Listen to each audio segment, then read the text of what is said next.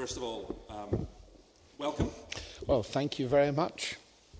And thank you for doing this because you allow me to fulfill an ambition to preach sitting down, which was the ancient church practice. It's fantastic. It still is in some countries, you know. In Russia, when I go there, I would normally speak sitting down. Really? oh, yes. Would the congregation be sitting or standing? Sitting. Sitting, okay. Mm-hmm. It's a very civilized way of doing things. so, um, John, before we just go to, to, look at God's Word, for the benefit of those who don't know you, and I'm sure most people here now do, but can you please explain who you are? Well, I come originally from Northern Ireland, and my ancestors are Scottish. Yeah, they like, were like dri- most people from Northern Ireland. They were driven out of Scotland over some petty fight, I think, and those of us who could swim ended up in Northern Ireland, and uh, we survived. But I suppose I'm third or fourth generation evangelical Christian in my family. But my parents were wonderful people because in a sectarian country they were Christians without being sectarian. Mm-hmm. And I didn't grow up with the baggage that many of my fellow countrymen have grown up with. The okay. second thing which was quite unusual in Northern Ireland. They allowed me to think. They gave me space to develop my own thinking so that when I got to Cambridge, I didn't throw my faith away like so many of my contemporaries. Mm-hmm. And so I've had a great model in them. Mm-hmm.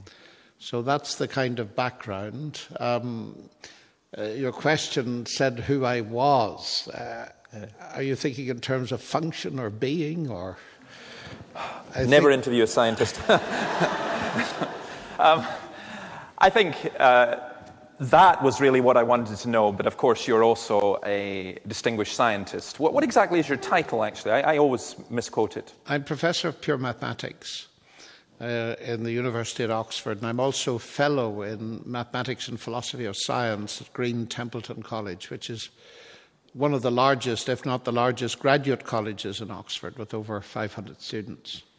And the philosophy of science bit is really to allow me academically to pursue the kind of thing that I was saying yesterday. I've always been interested in the relationship between science in general, my faith in God, and philosophy, the big questions.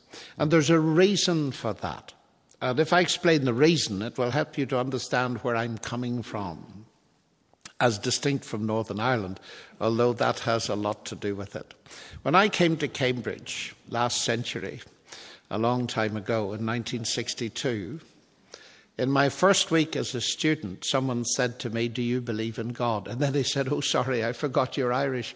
Um, all you people believe in God and you fight about it. I'd heard that before, of course, but somehow studying mathematics in one of the best universities in the world made me think what really is behind all of this? Could it be that my faith in God is simply a product of Irish genetics, heredity, environment, my parents, believers, my grandparents, and so far as I know, their parents, all believers?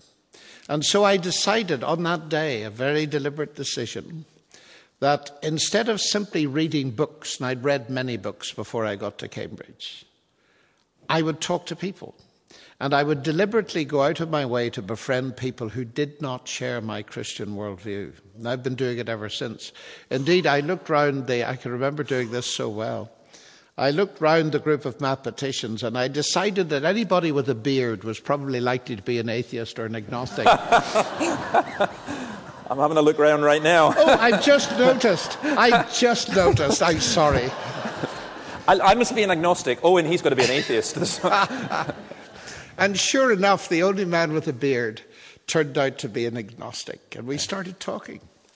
And after two years, he became a Christian and is now a very eminent professor of mathematics. But that showed me that worldview is not fixed and that it's possible to change on the basis of dialogue and discussion. Yeah. And that was very important for me. So in those early days, I began sharing my faith. I, I, I thought, well, if this is true, how could you possibly keep it to yourself?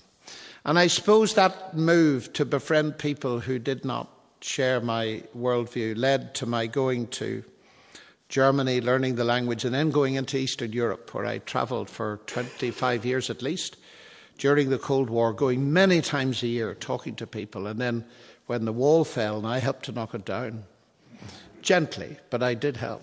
Um, going to Russia and meeting with people who, whose whole education system had been thoroughly impregnated with atheism. And that's why today I'm fairly passionate about these things because I've seen their effect not simply in this country, but in countries where they were part of the fundamental ideology. And that's why I think it's so important what is being done in this building because the ideology of East and West in terms of Europe is not all that much distinct yeah. at the philosophical level. I mean, we used to joke in the days of the Cold War that the, there was materialism on both sides. The only difference was we had the material. So that is part of my background. So I've constantly exposed my faith in God to the opposition. And that's the kind of thing that Solas stands for. If our Christian faith is true, this is what we all need to be engaged in at our different levels, of course. Yeah. Now, what a lot of people don't know, um, and this is my last question before we, we turn to the Bible, but um, is that the idea for Solas, part of the genesis of it was a conversation that you and I had when you talked about the different ways that we were involved in apologetics. I mean, you said 1962 you went to Cambridge. 1962 I came into this world. so I'm obviously very much. Really? You know, are you as young as that? I am. Uh, yes, I see. I know I appear so much wiser, but you know, I just I remember, you know, I remember really distinctly the conversation we had, and, and you talked about the centre in Australia and so on, and, and the ways of trying to do that. And it was just fantastic to see that, for me, to see what happened yesterday occur here. Yes. I mean, did you enjoy yourself yesterday? Oh, enormously. And I remember the conversation. I mean, I, I found out about David through his book, The Dawkins Letters, which when I first saw it, I thought, this is a wonderful book to give to people, and I've been plugging it ever since. And to see that kind of a mind at work that got credibility on the street, so to speak. And so I was very pleased when we met. And I'd been in Australia, invited actually by the leading Australian newspaper to get involved in the debate. But out there, I'd met a group of people, and most of them were historians. And that's why yeah. it immediately, when, when I discovered you were a historian, they'd started this Centre for Public Christianity, and somehow the name resonated. And a number of local business people had put their backs behind it, and it was really making waves in the culture. Now, I say this to encourage you, because they started like you're starting. They didn't start with premises as good as this. But now they're regularly on television, on radio in Australia, and all over the place. Their presence is felt, constant newspaper articles, and so on. So, something about David being a historian and the way he'd used history so effectively in combating uh, Richard Dawkins, I thought I'd mention this to him. So that, that's really yeah. where it came from, David. It yeah. was your book and you. Mm-hmm. And I, I think the fact that he is a historian is a tremendous providence of God, to be quite honest, because that resonates within Scotland and is so important in the debate. Okay, we're going to turn. And to... yesterday was great. Yeah. I mean, that was the question you asked. Yeah. Yesterday was very good. And I would like to thank you for the warmth of your welcome and the effort you put into it. It's staggering. And it's a, it's a landmark experience. And to be involved in at the start of something yeah. is, is really exciting. And I felt it flowed very well indeed. I think the thing I enjoyed most probably was the question session. But Yes, that was great. Yeah, the, the, well, actually, that's. I woke up this morning thinking about that question session, so that's why you're doing it again just now. But well, I actually love doing this. I, am increasingly doing this, David, yeah. and increasingly trying to encourage. This suggestion came from you, yeah. And that has fascinated me because I've been doing this increasingly for a very simple reason. Firstly, it seems to me to be biblical, but secondly, watch television news. How many presenters do you have? Two normally. Uh-huh. And it's a dialogue. It attracts people's attention because there's the unpredictable about it. If I preach a sermon to you, I know what I'm going to say. You've no idea what I'm going to say, usually. Um, and I hope I have some idea. But if, if there's an element of questioning and dialogue, it makes the thing come alive. And I think you're right. Romans possibly was written that way. In that way. Okay, let's um, turn to John's Gospel. And the way that we are going to do this, uh, I'll read a bit of it. And to be fair to John as well, I, I, agreed that this wouldn't just be grill John session. So we'll just, you feel free to ask me questions and we'll discuss God's word together. And Absolutely. Uh, and it may be that anyone here goes, wait a minute, I didn't understand that. That was a lot of rubbish. Please feel free if you want to ask a question as well uh, to do that also. John chapter 1. In the beginning was the Word. The Word was with God, and the Word was God. He was with God in the beginning. Through him all things were made. Without him nothing was made that has been made. In him was life, and that life was the light of men. The light shines in the darkness, but the darkness has not understood it. Let me just pray. Lord, this is your word. We thank you that you have given it to us to teach us. We pray that as we discuss it just now, that you would enable us to know the light shining in the darkness of our own hearts, in the darkness of this world, and that we also may be able to reflect that light and pass it on to others. In your name, amen. John, I'll, I'll start and then you can respond and fire back with things. Um, in the beginning was the Word, the Word was with God, the Word was God. Now, we know that the, the word here is logos. The word for word is logos. When I met you in uh, your accommodation in Oxford, in your study in Oxford, we discussed a little bit your book about the God's Undertaker Has Science Buried God? And there's an argument in that book, and an argument that you mentioned to me that I found thrilling, and it brought me back to this where you talked about two principles. Now, tell me if I get this wrong. Two principles of science that are axiomatic. One is that we now know that everything contains information, and the other is that you don't get information without someone putting the information in. Information doesn't just self generate. And when we talked about that, what came to my mind was Genesis 1 and John 1. In the beginning, God created and he spoke. And John 1 in the beginning was the Word, and the Word was God, and the Word was God, He was with God. Through him all things were made.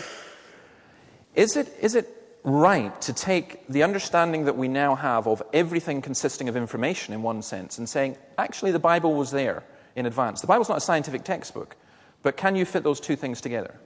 Oh, I think so. I think it's one of the most profound things here. I regard Genesis 1 in one sense as unpacking John 1, although Genesis mm-hmm. 1 came first. But I find with uh, contemporary audiences it's better to start with John 1. Mm-hmm. Because Genesis raises all kinds of additional questions in their mind. But to hone in on this, and the way I put it, I suppose, can be illustrated by a little story, if I'm allowed to tell a story, to compress a lot of ideas. You are allowed to tell as many stories as you want. I used to work in the University of Wales in Cardiff, and one of my fellow academics is a very eminent professor of astrobiology these days, uh, who used to work with, with Fred Hoyle. And he was taken over to America to appear in one of these creation trials some years ago. Mm-hmm. And he came back and he said, You know, he said, the Christians were very nice to me in America. And the atheists weren't so very nice, but he said, It's a pity they're so naive. I said, Who's naive? The atheists or the Christians? He said, The Christians. Oh, I said, Why are they naive? Well, he said, I, I hardly like to say because they were so nice to me. He said, They believe the Bible. That's the problem. so I said, This is an atheistic Hindu who has difficulties with evolution, just to explain the complexity of this. And. Um, oh, I said, Well, actually, I believe the Bible too. And he said, You're not one of them, are you? Well, I said, I don't know. And I can remember he threw me his chalk and he said, Prove it to me. So I went and wrote in the board. Um, and God said, Let there be light. And he started to laugh. He said, You are one of them. he said, Look, are you telling me that God is a voice box and lungs like we've got? I said, Chandra, you're being primitive now. This is simple language. But it's actually profounder than you think. Let me put it another way. So, underneath on the blackboard, I wrote, In the beginning was the Word. All things were made by Him. And he said, What does that mean? Well, I said, this is a Greek word logos from which we get logic, and it, it, it holds a whole spectrum of ideas. The Stoic thinkers used it as the rational principle behind the universe. But it has ideas of command, of logic, of information. He said, What did you say? I said, You heard me. He said, But does the Bible have the idea of information? Well, I said, What do you think? I said, It's even more interesting than that. So I quoted him to put alongside it another statement in Hebrews 11 By faith we understand that the worlds were made by the Word of God, mm-hmm. so that what is seen is not made out of what is visible. I said, Chandra, if the New Testament is so primitive as you think it is, how is it that 20 centuries ago they knew about information and that it was invisible? Mm-hmm. And he looked at me and he said, Explain what you mean. So I said, Look, the information that's contained in a text is an abstract notion. It's carried in the symbols that are on the page. Mm-hmm. But it itself is not visible. I like to imagine a, a, red Indian conveying information by smoke signals that then translated into radio signals that then up uh, broadcast. Information goes from the red Indian to you. But what is it? Yeah. It's invisible. And he looked at me and he said the following words he said, If the Bible's got the concept of information, I need to change my view of the Bible. I said, You do, Chandra. And then he said, Does Sir Fred Hoyle know about this? and I said, I don't know. Well, he said, We better tell him. And we did. and I had a very lengthy conversation with Fred Hoyle about this. And he said, That goes back to Shakespeare. I said, No, it doesn't. Yeah. It goes back to the Bible. Now, here's the point, and with this I'll stop. The Bible, as you've said, David, and it's an important thing to say, it's not a science textbook. I don't teach algebra in the university from Scripture. But it does say some basic things about the physical universe. And those things are relatively few in number, but vastly important. Now, if you ask yourself, what is the most important thing said about God's act of creation and the whole of Scripture in terms of frequency? The answer is obvious.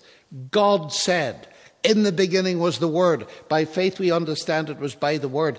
That is behind the created universe. There is an intelligent Word.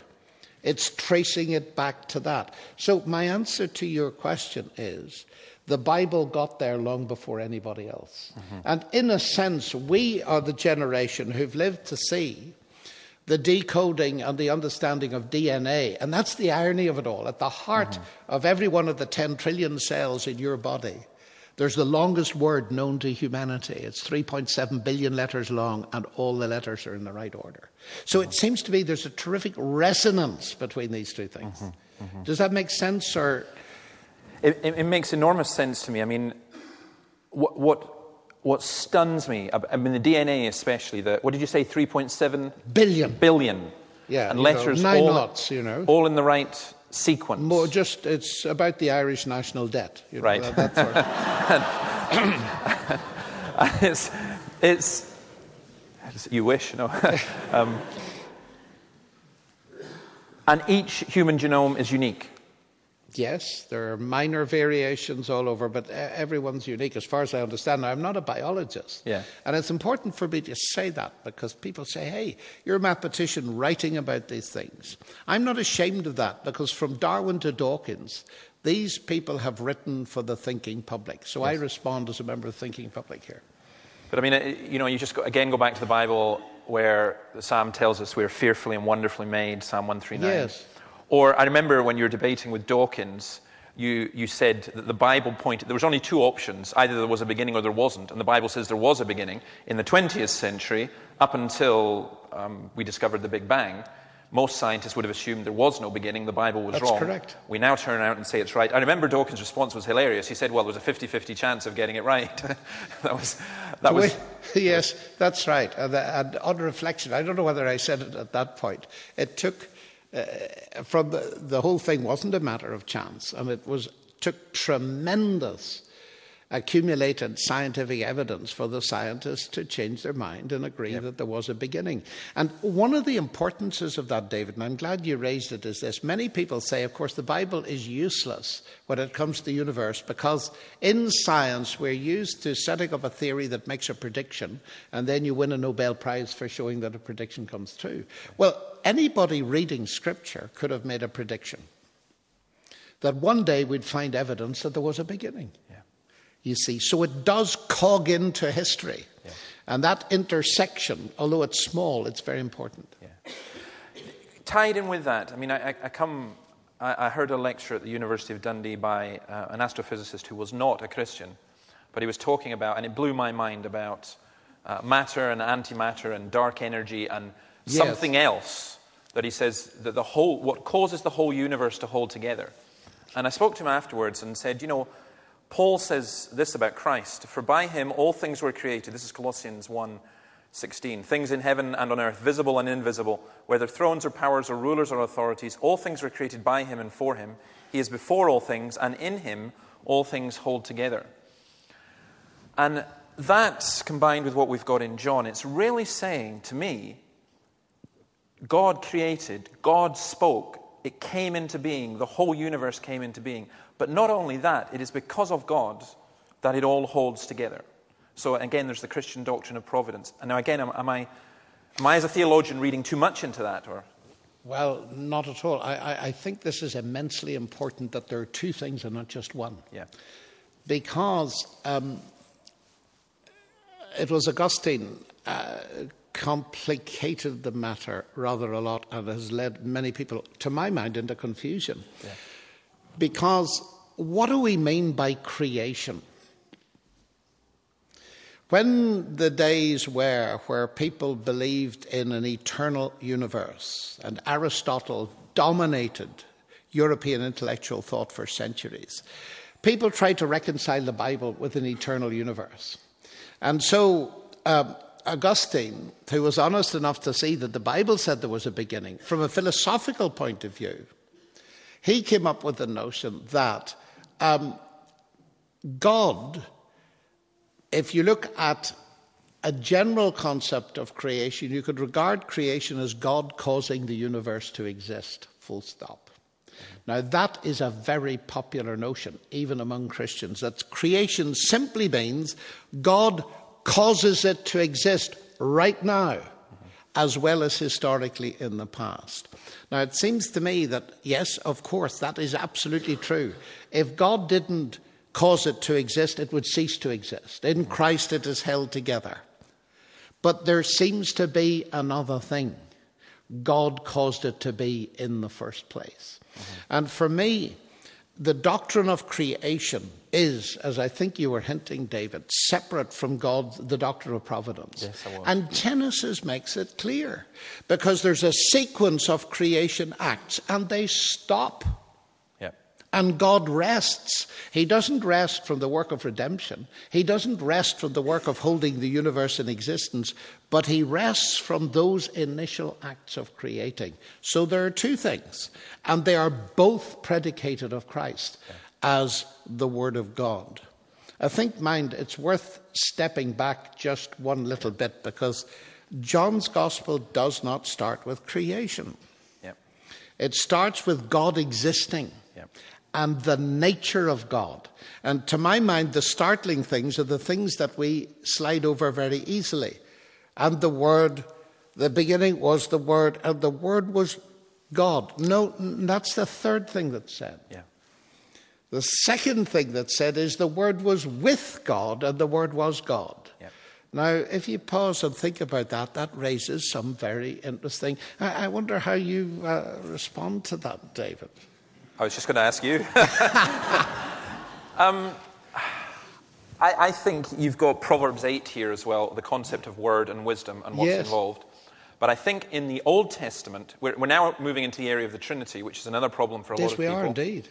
But I think in the Old Testament, there are enormous hints of the Trinity. Mm. Let us make God in our image. Cannot be God and the angels. Let man in our image. I Yes. Make, Yeah. Sorry, make man in our image. Yes. God says, let's, let us. Yes, yes. So there's a plural there, which is not the royal we. I think, it, I think Mm. there's, there's a hint. There's the um, theophanies, the appearances of God, the angel of the Lord, I have seen the Lord. Yes, and so on. There are all these things. And I think the, the, the amusing thing is our, our atheist friends say, why do you trust a book that's written by a bunch of illiterate desert shepherds? Which I always find amusing because how do illiterate people write? But the other side of that is, you, how do you, how does someone like John, a fisherman, come up with something extraordinary here? Because for me, the Trinitarian teaching here is phenomenal. It's saying, you know, in the beginning is the Word. I, I think it is referring to Jesus. Jesus was with God, Jesus was God. You've, you've obviously got God Father and God and Son, and later on in this passage you will get God the Spirit. Yeah, so the I fas- see it as Trinitarian. That's right, I do too. But the fascinating thing is, you're not told any of that yet. Yeah. Yeah. You're not told the word is Jesus until very far down this chapter. Yep. And it seems to me one of the very interesting things to do is to follow the logic of the chapter rather than assuming all that we read backwards into it. Yes. To see exactly what it's saying. And I think that's right. Uh, in Genesis, we have, let us make man our own image. We have the Spirit of God moved on the waters and so on. We have the indicators on page one that God is not a monolith one stone, so to speak, to, to transliterate that. And here it seems to me that something is being indicated that is going to be vastly relevant a little bit further down. Yes. What I, shall I explain a bit Yes. what I mean by that? Yes, please do. The Word was with God. The Word was God. And instinctively we say, well, what do you mean God was with God? If the Word was God, you're saying God was with God, if the Word is God as well. So what are you saying, really? And that's where many people say, look, this, this, this notion of the Trinity is, well, the word Trinity doesn't even appear in the Bible. But I think it was Tom Torrance whom, if I'm not wrong, in his little book on the Trinity, which I found fascinating, said the Trinity is not a Christian formulation. No, it's much more than that. It is the way God has revealed himself. Mm-hmm. In other words, we come to our notion of the Trinity, the three, because that is what Scripture actually says. Mm-hmm. And that seems to me to be immensely important to say to those who say, oh, it's just a word we've invented. But it's a word to cover a biblical concept. Mm-hmm. Now, perhaps I'm naive, but the way this appeals to me is very simple in one sense. The word was in the beginning, already was, always has existed, the eternal God, the Word. The Word was with God. That is indicating, at the very least, there is a fellowship here. May I put it this way, because it's a way I find it easy to remember. God is a fellowship. So that when you come down to human beings, the idea is not that God was hard up for friends and he created David Robertson and John Lennox and a few other people so he'd have somebody to talk to. God is in himself an eternal fellowship. Yes. That's a staggering concept. We are not big enough to be a fellowship in ourselves. So that's why I got married. But do you see the point? Yeah. Does that, does that make, or am I becoming a theological heretic here, David? I mean, I, I need the theologian to control my Irish imagination, ladies and gentlemen. Well, the Lord gave us imagination and even the Irish. So there's you, no, if you look further on in the passage, no one has ever seen God, verse 18, but God, the one and only Son, who is at the Father's side, has made him known. He's at the Father's side. Verse 14, we have seen his glory, the glory of the one and only who came from the Father. I, I think it's really important what you've said. Um, Donald MacLeod, in his little book on the Trinity, this is the main point he expresses God is self existent, God is love. He doesn't create us because he needs someone to love. He loves within himself. That's so the that the idea. Father, the Son, and the Spirit, God actually is love. And that's the astonishing thing about John 1 that John is coming out with this stuff and saying, This God who created, this God who sustains, this God who is love is the one who came to us. And it's mind blowing stuff. You know, I mean, that's.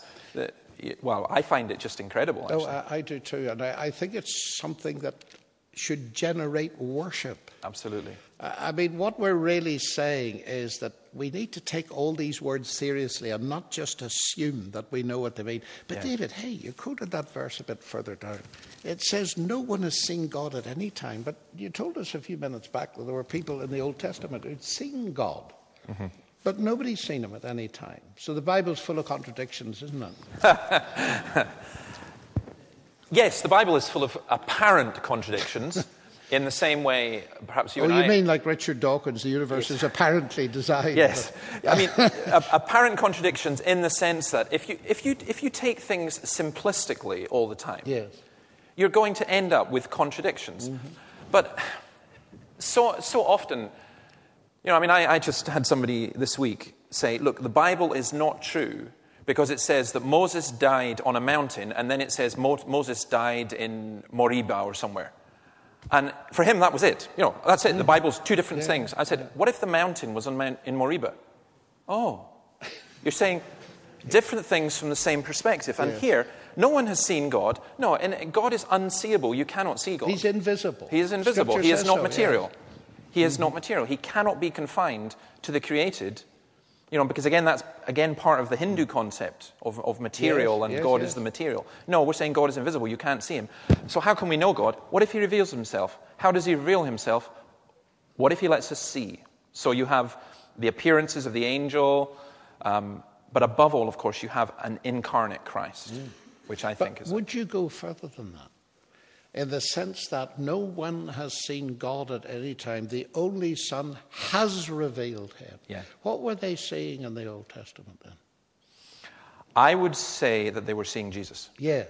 I would say that the theophanies, particularly when you've So got the Abraham bowing, are yes, yes, they are appearances of the second person of the Trinity Yes, in the Old yes, Testament. yes. They are pre pre Incarnation. incarnation appearance of Christ. Now, okay, that's all heavy theological language, isn't it? But what we're saying is, look, when we're, we talk about Christmas, which we will, we're not saying that's when Jesus began to exist. We're saying that's when Jesus came to earth. Jesus is the eternal one as well. Jesus has no beginning. Mm-hmm. He That's where the Jehovah's Witnesses have got it wrong. begin in Bethlehem. Yes, he did not begin in Bethlehem. That's what, you know, veiled in flesh the Godhead see, hail the incarnate deity.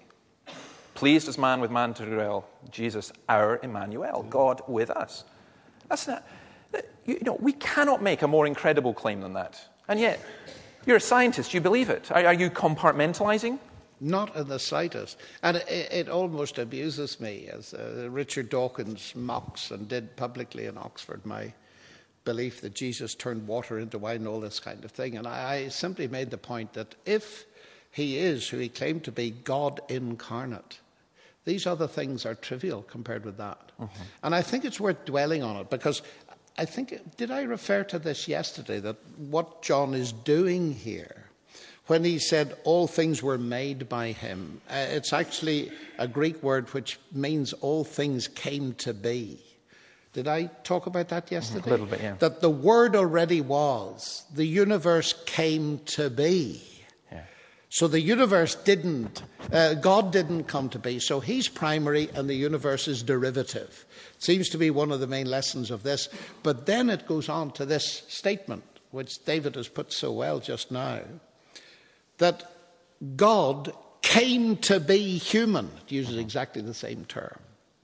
And that's the awesome message that we'll concentrate upon at Christmas, but I like to do it every day of the year, actually. Yeah, yeah. It is. I mean, it's, it is. It is incredible.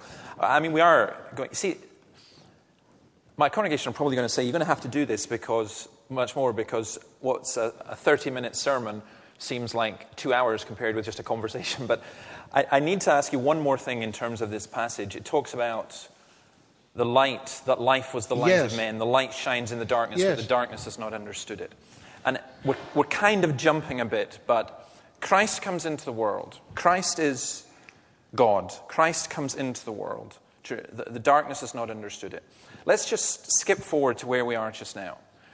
We, I think, I hope most of us here who are Christians anyway, have begun to see a little of the glory of Christ. But the darkness has not understood it. There might even be people here who are saying, I just, what are you on about? I don't get this. how do we communicate who Christ is, what he means to us? Because I'm not religious. I believe in Christ. I've noticed I fo- that. Thank you. I, mean, I, I, follow Christ, you know, and, and Yeah. we, we, people all around us are saying, you're religious, you're religious, you're religious. Even when you, we use terms like Christ, how do we communicate the wonder of who Christ is? Well, can I just make a little point?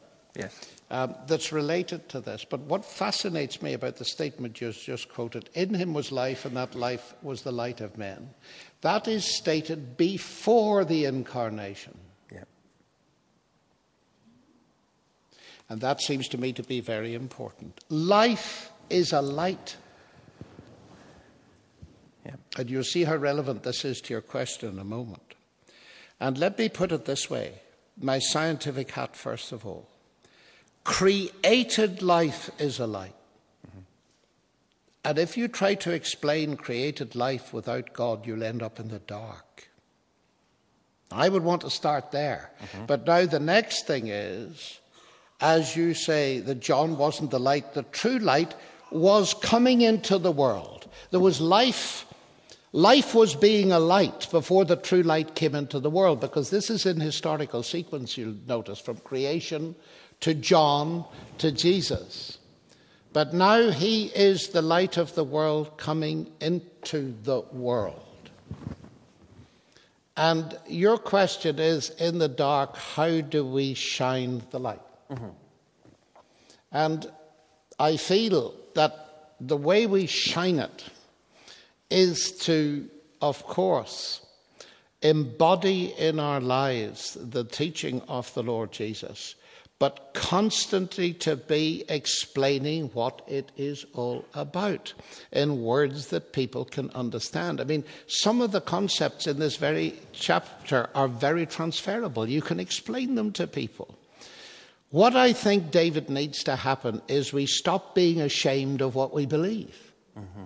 Because once people stop being ashamed of it and see how big the message is, they can't help themselves talking about it. I believe, you see, ladies and gentlemen, I've got something far better than anything any other philosophy offers because it makes far more sense.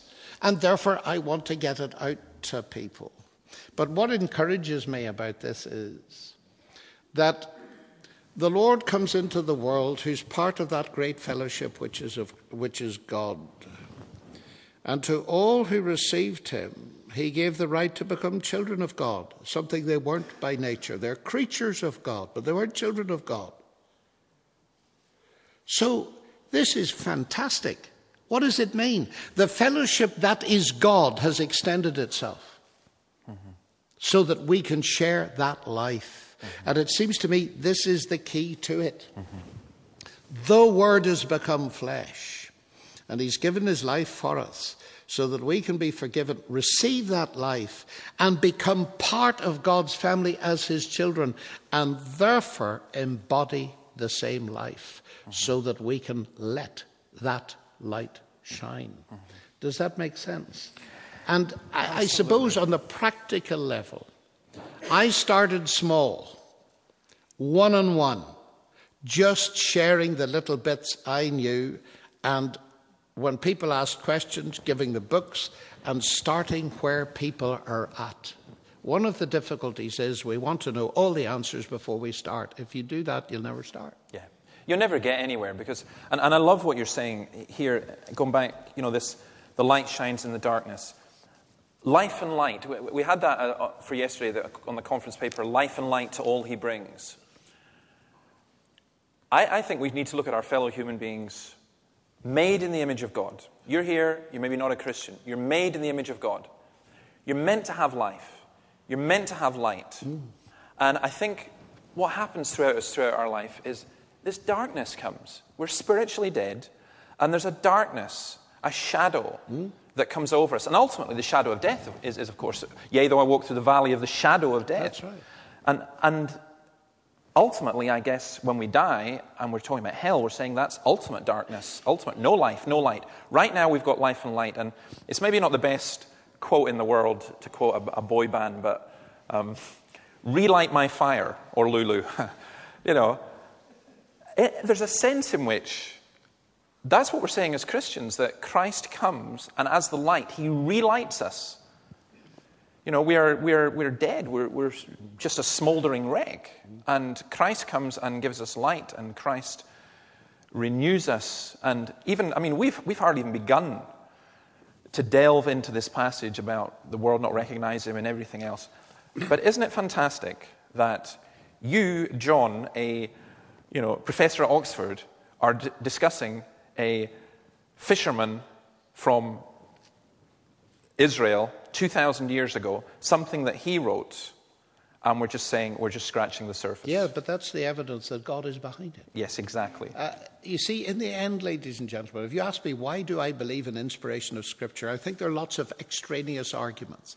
But in the end, if Scripture doesn't speak with the authentic Word of God, I'm not interested in Yeah, it. absolutely. It authenticates itself. And one thing about the darkness, David, the, the, the tragedy of the darkness is that people have a dark view of God.